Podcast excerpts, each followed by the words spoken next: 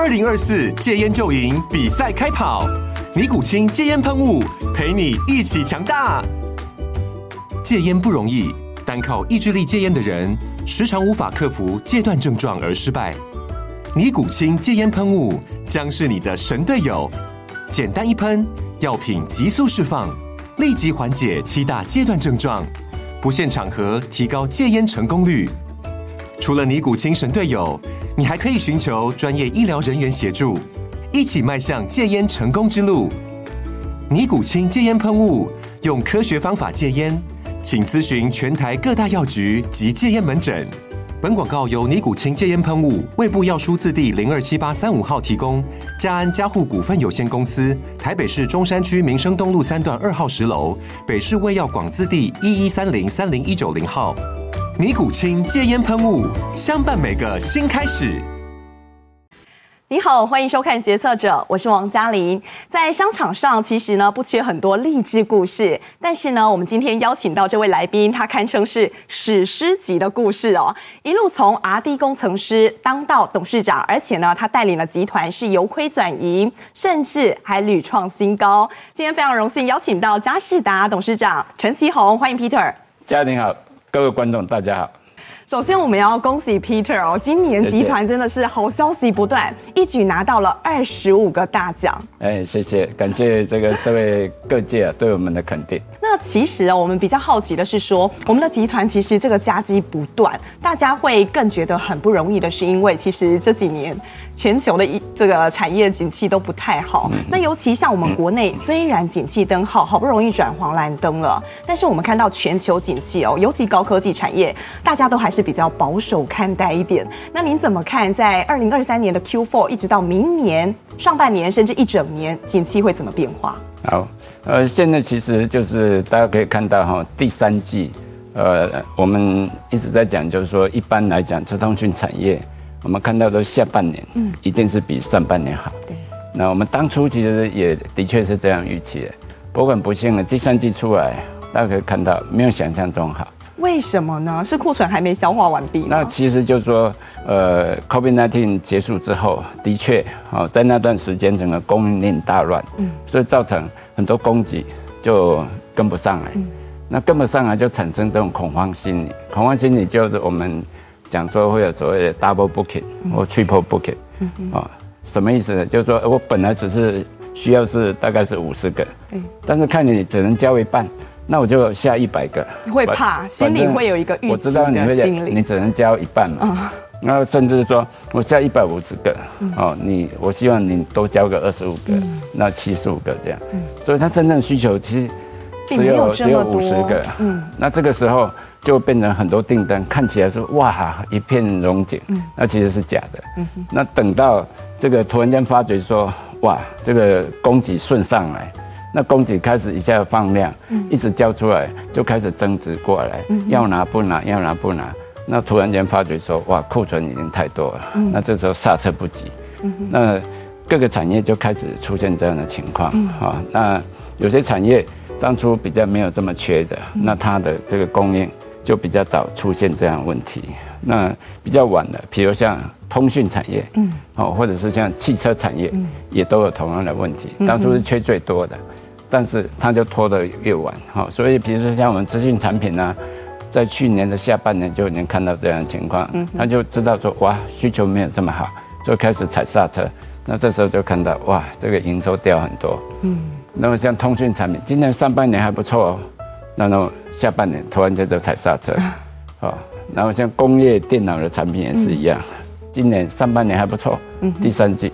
开始踩刹车，嗯哼，那刚好这几个重要产业都是我们集团有的，所以我们就是有的，哦，这个去年上半下半年已经开始在衰退，嗯，那今年逐步在回升，嗯哼，那回升速度很慢，嗯，没有我们想象中快，嗯哼，那再者呢，就是这个，呃，刚刚讲的这几个产业比较延迟效应就会出现在下半年，所以总的来讲，今年下半年看起来没有比上半年好。几乎就一样，哦，在五十五十这样的比例，那这在过去是不对的。下半年通常都会比上半年好，对，哦，所以今年就是相对的跟我们想象的是比较不一样。嗯哼，哦，那再来看下半年，呃，下半年之后我们马上就看到，所以刚刚等于是也直接解释了说，第四季也不宜太乐观 啊，因为通常第三季是制造业的旺季，第四季是品牌的旺季，因为品牌是直接销售出去的，啊，比如说有感恩节啊，Thanksgiving 感恩节啊，有 Christmas 啊，那还有这个大陆的这个光棍节啊。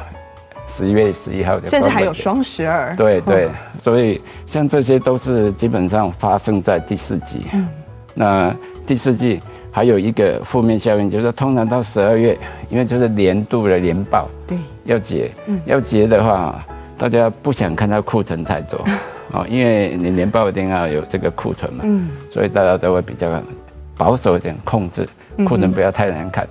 那等到明年呢？大家最期待的春燕何时来？哎，我们这样看，就是说以今年下半年这样的情况，所以基本上某种程度已经预告了，明年上半年不会太好啊，因为通常就直接会连过去。嗯哼哼，哇，大家听到了。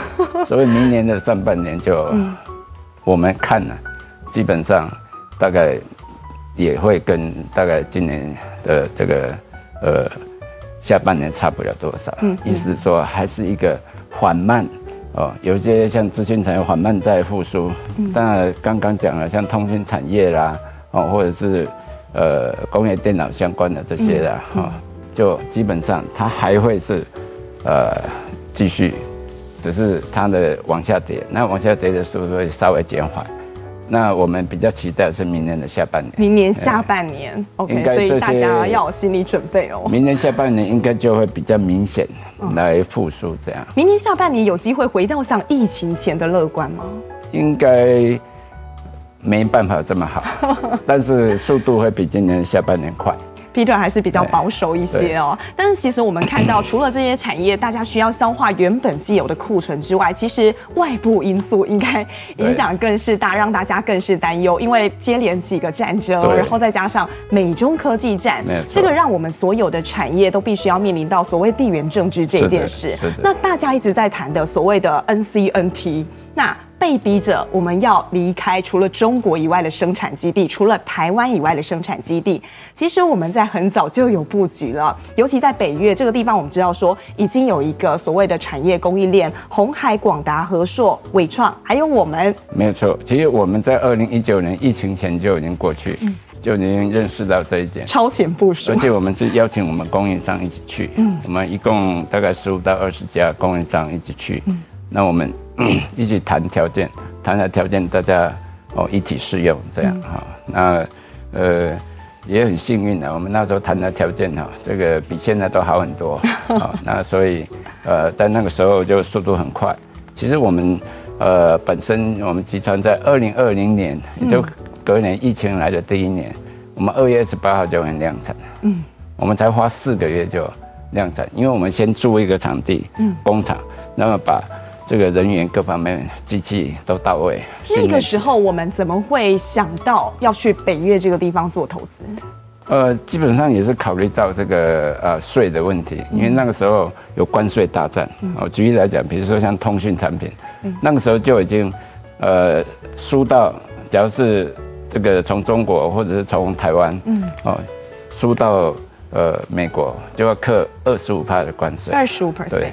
二十五 percent 是非常高的，嗯，那这二十五 percent，二十五 percent 最后都是要反映到，不管是终端消费者或中间这些通路业者，大家必须要来共同分担，对，所以有就有这个压力，嗯哼，必须要到好这个呃，比如说像第三地，好去生产，把这二十五帕把它拿掉，啊，大家会说，那在台湾也不用这个关税啊，问题是台湾的成本贵啊，对，哦，所以。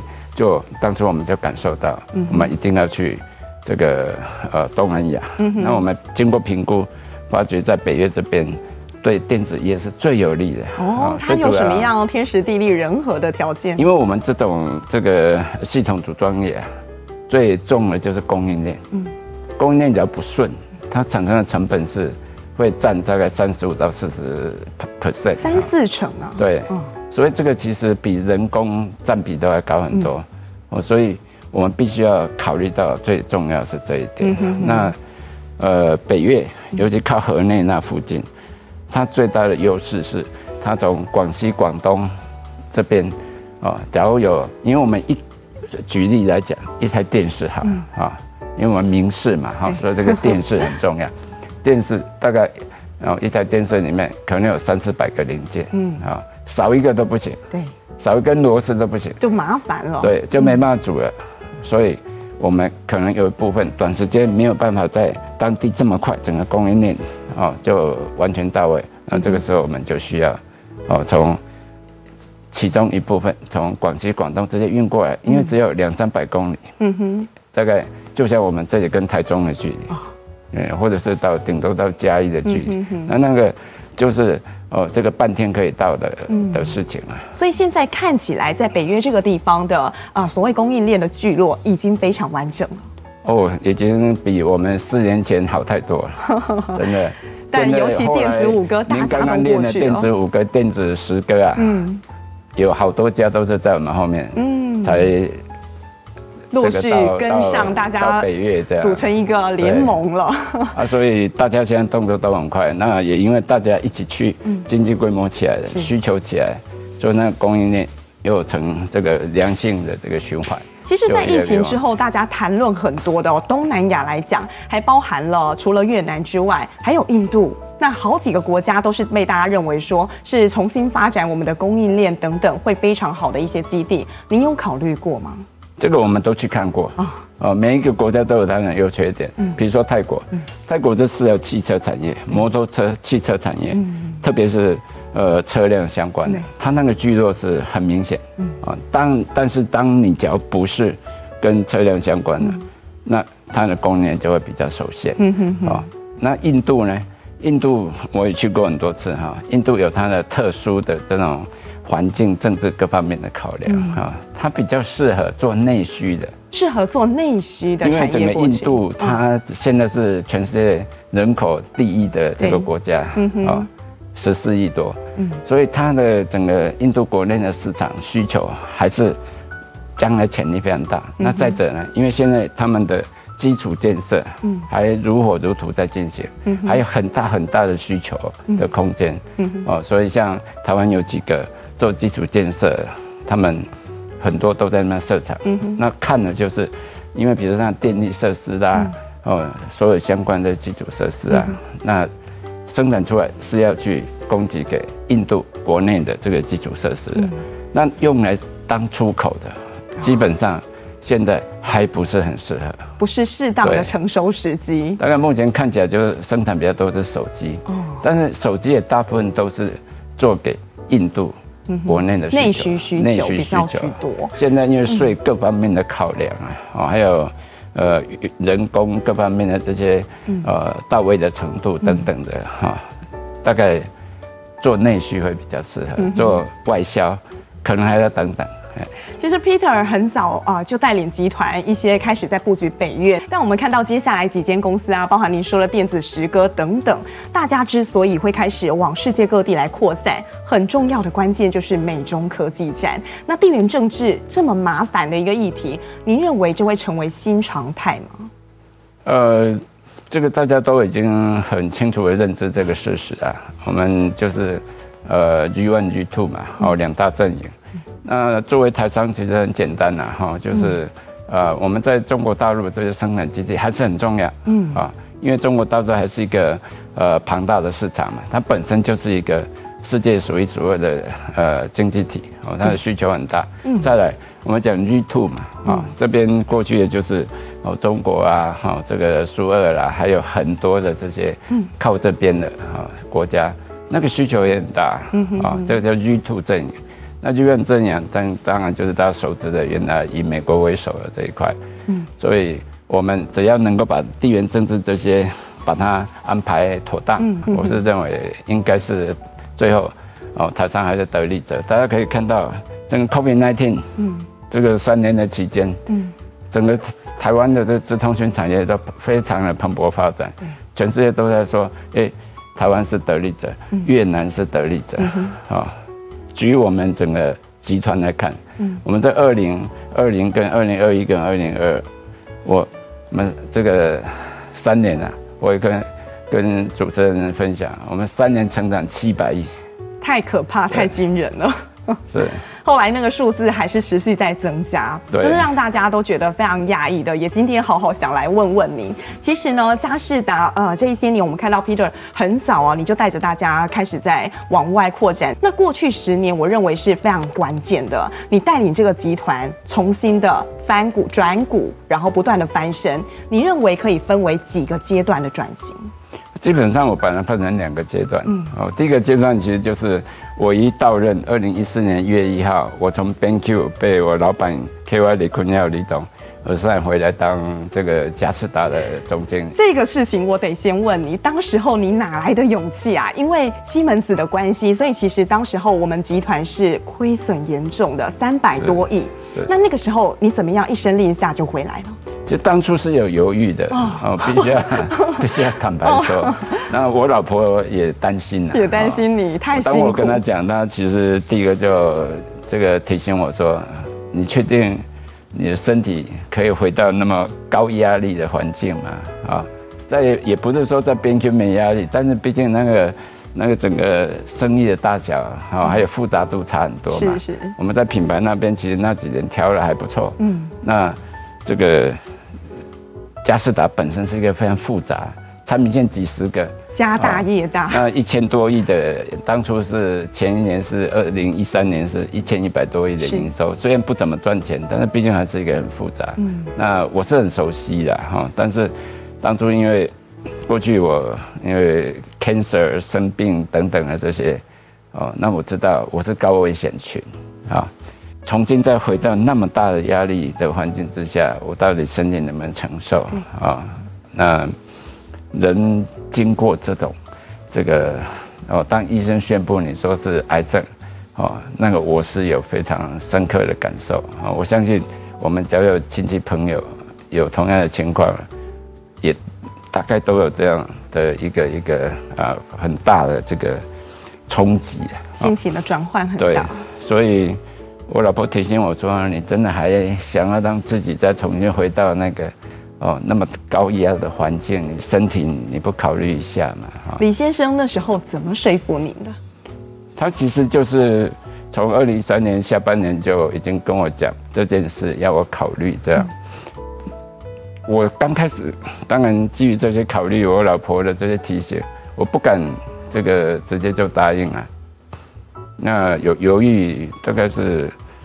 大概一个月上下吧，嗯，但是我后来，哦，这个有点这个臭屁了哈，我就自己盘点一下，我想说，啊，老板对我这么好，是我的贵人，嗯，这个时候他最辛苦，啊，面对着整个集团现在，哦，这么大的这个变化，然后最辛苦的时候，嗯，那他点名我。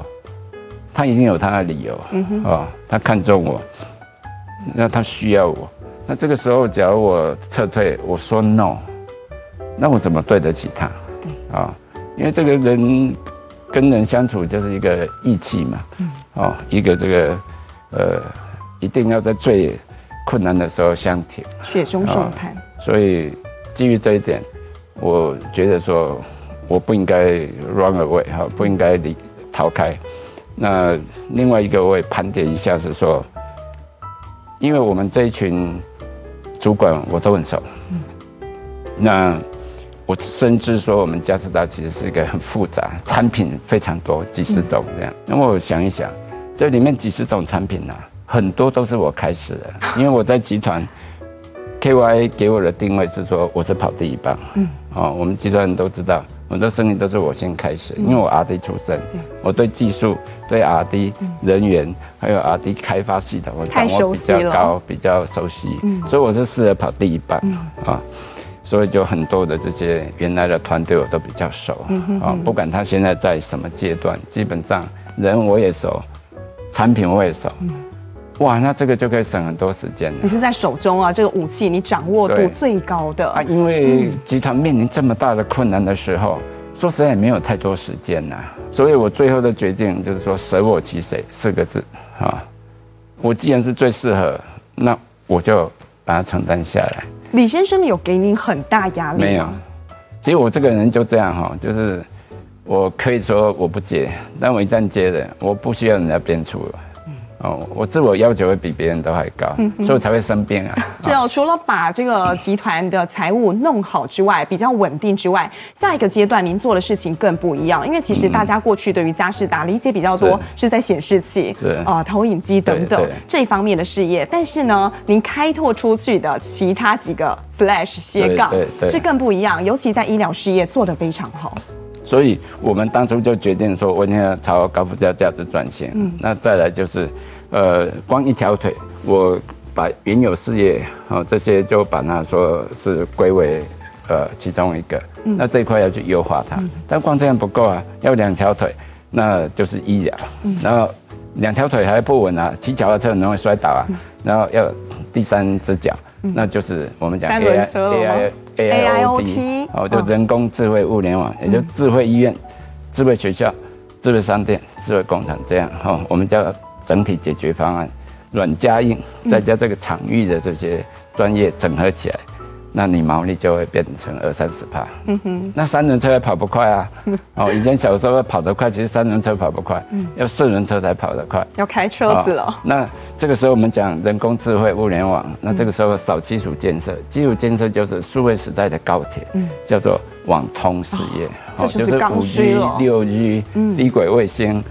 这些你要跑得快，没有延迟，没有这个呃频宽的限制太大的话，你才有办法去进行这个全部都联网嘛。嗯，所以我们把这三块一定义出来，就是我们高附加价值转型。那我们说第一阶段，我要花九年十年的时间，我当初就定二零二二年，嗯这些高附加价值营收事业的营收要过半。啊，那个时候你就定出了这么高标的一个准备花九年的时间，三届董事会，嗯，啊，那说出来，对内对外对上对下全部都讲，嗯，那就有压力呀，有压力就要去做啊，怎么样做得又快又好，就我们发展出两条腿走路，嗯哼，就是有机成长，这原来的你本身的成长，那只要不够呢，那就去并购，啊，那并购的意思就是说我。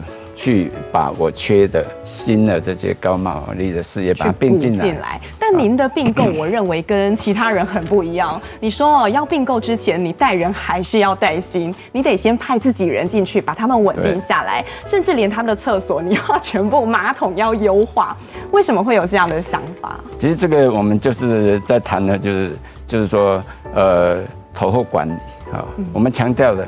我们没有多少钱呢、啊，因为那时候很辛苦啊，所以先并比较小的企业，优良的这些隐形冠军进来。嗯，但是我们强调投后管理，我们很用心，我们掏心掏肺，我们追求这个所谓呃互惠双赢。嗯，我们希望看到了哦，你赢我也赢啊。那我希望你看到先看到，哎，这个局面比我想象差很多，好很多。那这个时候我们当然也受惠。哦，大概是这样，所以我们是用加法哲学。你缺什么？你有一定有缺人。中小企业常常有缺人嘛，他们是找不到人呐。啊，那我说我有一两万人啊，你缺什么人？我五个，我就补什么，我就补给你什么。现在我们已经有多少的外部公司了？我们整个大合并是两百多家，超过两百家了。哎，那我们上市柜已经有一二十家。嗯哼。啊，然后总了哦，有这个这个。大合并到这个集团呢，其实就已经超过两百家，所以其实是一个比较庞大的一个集团。哦，那么去年营收二三九八亿嘛，相较于我这个二零一三年现在一千一百多亿，是已经足足增加了乘以二以上。哦，已经是增加一千两百多亿，所以就在去年二零二二年，我宣誓，我们宣誓二零二二年要达成。哎，顺利达成，好，这就是第一阶段。嗯哼，但是我们早就有准备下一阶。哦，今年年初马上，因为目标达成了嘛，马上说第二阶段就叫做高附加价值。再给我五年，二零二七年前，我们做到高附加价值的事业的获利要过半，我就可以讲说，我绝对是一个高附加价值的公司，因为我有百分之五十以上的获利，嗯，都来自于这个高附加价值事业。那这个观念很简单。第一阶段就好像健身，哦，先长胖，第二阶段再长壮，把这个这个这个这个脂肪啊，把它练成 muscle。那只要太瘦了，要练 muscle 不起来的。对，所以我们其实是有按照这样的逻辑，所以这两个阶段。我们是这样做的，嗯哼，哦，所以我们在过去也很欣慰的，就是说透过这样的转型安排，嗯，那这三大块医疗、AIoT 跟网通都是整个台湾产业未来高价价值转型，大家都看到了机会。那我们希望成立大舰队，这就是我们刚刚讲投入管理还有大舰队的这个哲学。我们掏心掏肺把资源，哦，从航空母舰下放给大家，让大家都提升到这个。航空母舰的等级啊，不管是公司治理啊、ESG 啊，各方面啊，全部都是。大家带着一起做，嗯哼啊。其实 Peter 就是很架杠哎，台湾人。您是台南新化农家子弟出身的，是家里的老幺，嘿，台南新化。进进产进产。其实大家看到他现在在商场上叱咤风云，应该很难想象，九岁就开始替全家人煮饭。对，您的手艺非常之好。我煮煮饭超过五十年。煮饭超过五十年，哇，比你工作上面还要耕耘更多年。九岁的时候，那个灶啊很高啊。然后就要垫着这个这个板凳啊，那个大的锅子啊，哦，然后还要起柴火啊。你觉得你对人的热情呢，还有做事情按部就班这个事，父母亲有没有影响你？基本上没有，因为我爸妈都是日据时代的，嗯，那民国十四年了，现在都已经在天堂，所以他们没有受过呃这个基本的教育，哦，所以也不认识字，所以我是比较庆幸。我是老幺，嗯，我最小的，我五个兄弟姐妹，那因为老幺就因为我哥哥姐姐在我比较有意识的时候，他们都在外面，哦，所以都是记忆中啊，小时候都是我跟我爸妈这样，哈，那偶尔才看他们回来，嗯哼，哦，那所以呃，因为老幺，所以有机会念比较多的书，哦，所以我也感谢我的爸爸妈妈，感谢我哥哥姐姐他们。啊，因为我是老幺，我这个哦，这个受到的这个福利相对比我哥哥姐姐他们都好很多。但毕竟小时候还是要哦，常常做寒暑假啊，然后看着同学要去这个哦参加救国团活动啊，每个都很高兴啊，好羡慕啊！我就回家参加我们自己家的这个扛锄头啊、挑竹笋的活动啊，哦，但是也没时间念书，嗯，所以基本上就是过着。这样的这个乡村的生活，那没有时间念书，但 Peter 还是读到了成大。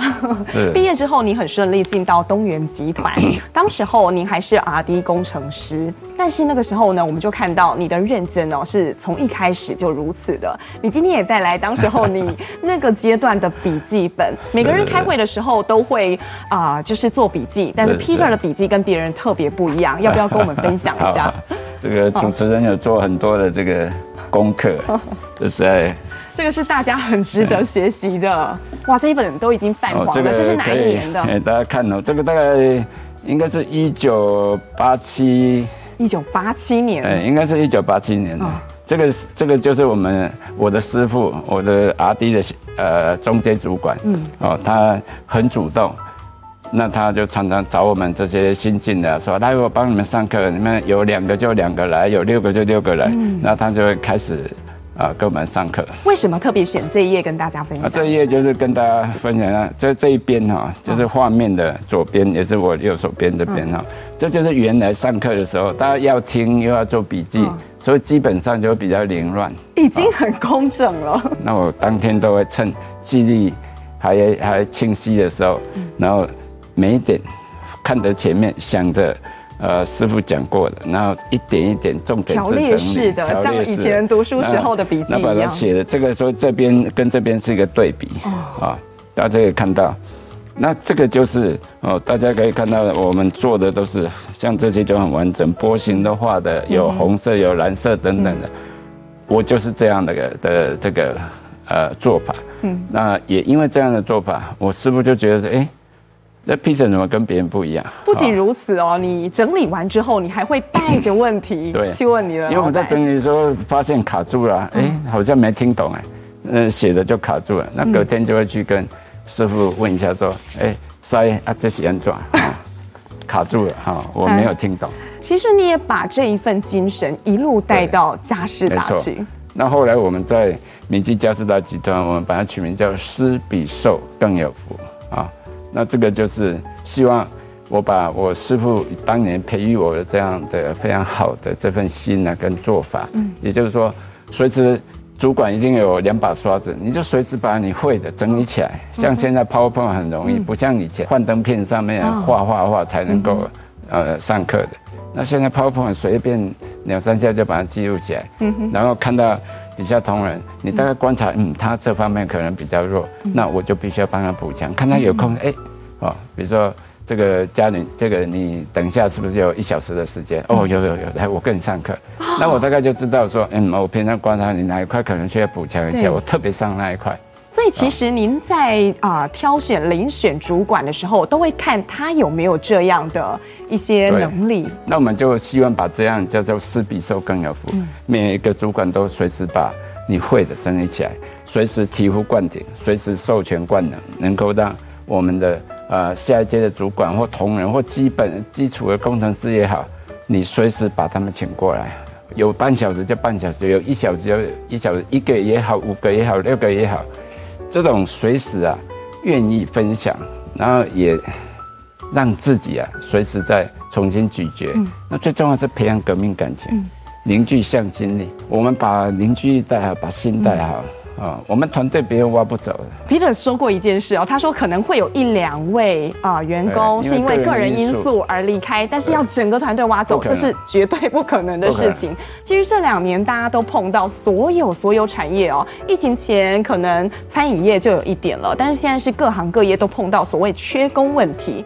那您觉得是不是要从源头，如同你讲的，用这个师徒制，用这种方式来带人带心，你才有办法去化解未来碰到这些外部因素的问题。哦，这个这个主持人真的很厉害，这个真的就是你带人家带到心坎里。嗯，啊、哦，他不是要的多 always 只是说啊我多少钱啊什么，那当然是也很重要。对，哦，那一方面我们也要努力。